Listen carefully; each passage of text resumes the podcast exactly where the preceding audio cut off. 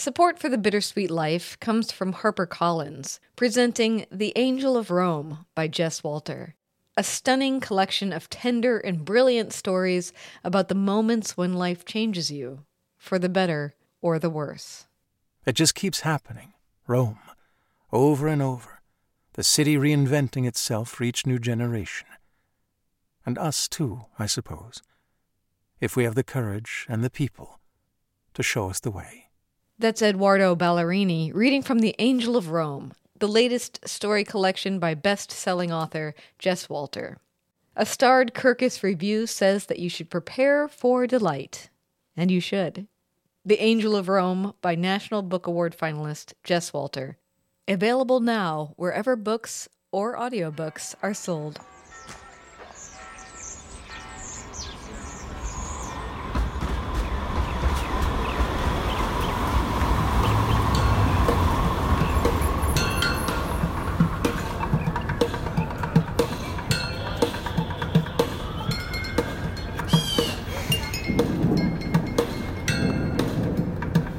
Hello, I'm Tiffany Parks, and this is A Bittersweet Moment with Katy Sewall.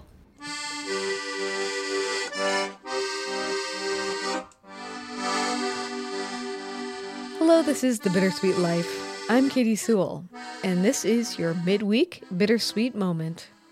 We're spending a few months of the show in Rome, and if you've listened to the episode number 431 titled Katy Arrives with COVID, originally released in June of 2022, you know that after two years or more in COVID lockdown in Seattle, Washington, in the United States, I caught COVID on my first big trip abroad to Italy.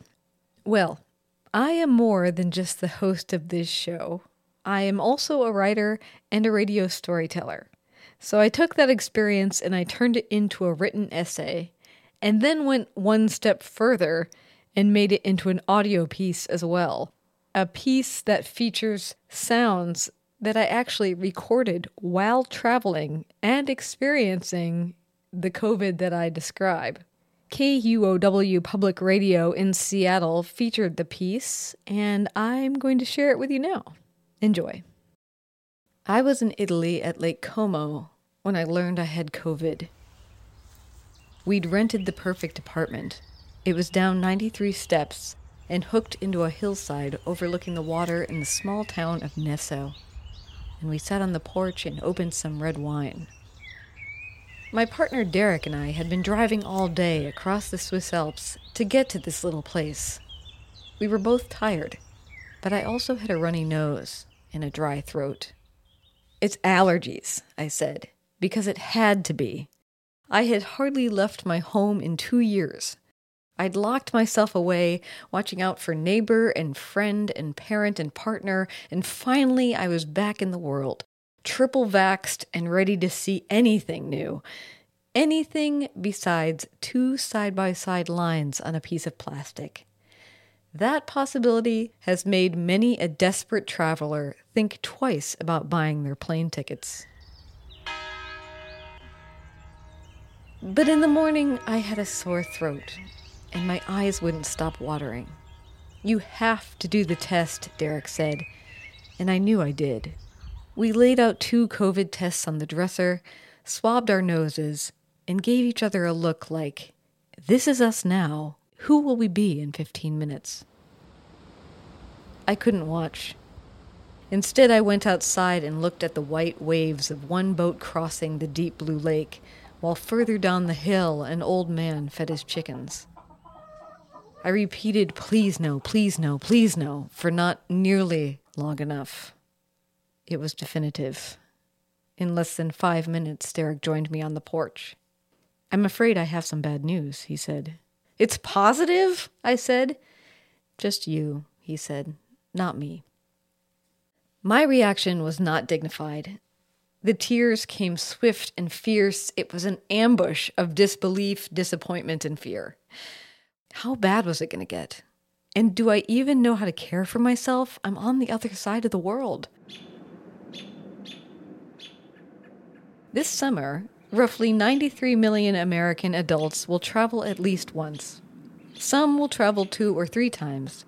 That's not quite pre pandemic levels, but it's close, maybe 3% less than in 2019. And of course, some of those adults will catch COVID along the way. The Italian air smells of flowers and dough and smoke, and I hoped it was just magical enough to make my illness brief. I wanted to enjoy life abroad, and we had reservations and limitations that couldn't wait for sickness. The rental at the lake couldn't be extended. Our next hotel in Camogli on the Italian Riviera was already paid for. We had to continue on. The 19th century writer Mary Shelley wrote, The name of Italy has magic in its very syllables. And the next morning, masked and driving our rental car toward the coast, I thought of her contemporaries traveling to Italy to convalesce and praying that the breeze off the Ligurian Sea might heal them and bring them back to life. I thought of the romantic poet John Keats, sent to Rome with tuberculosis hoping that the hot air could dry out his lungs. I wasn't worried that I would die. In truth, I didn't feel that bad. But I did feel outside the world, like I would never be a part of it again. All around me, locals and tourists flirted and dined and drank, and I ate the takeout Derek procured on an outdoor table alongside the hotel parking lot. About 80% of Americans will travel this summer, and some, like me, will catch COVID. But regardless of that, Professor Ali Mokdad, an epidemiologist at the University of Washington, says it's a very good time to travel. Here he is. COVID 19 is declining right now, and uh, infections are declining.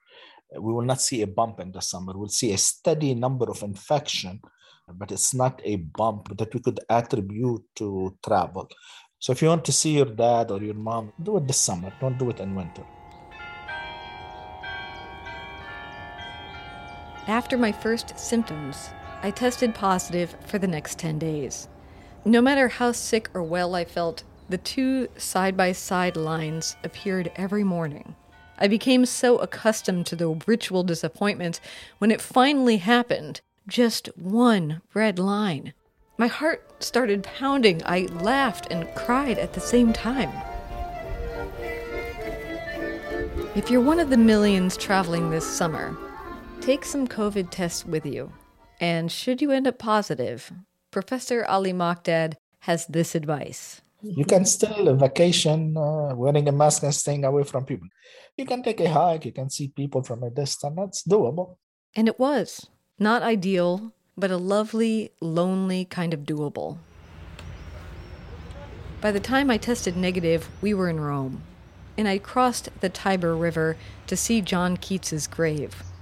Like mine, his illness ended in Rome, though not the way he wished.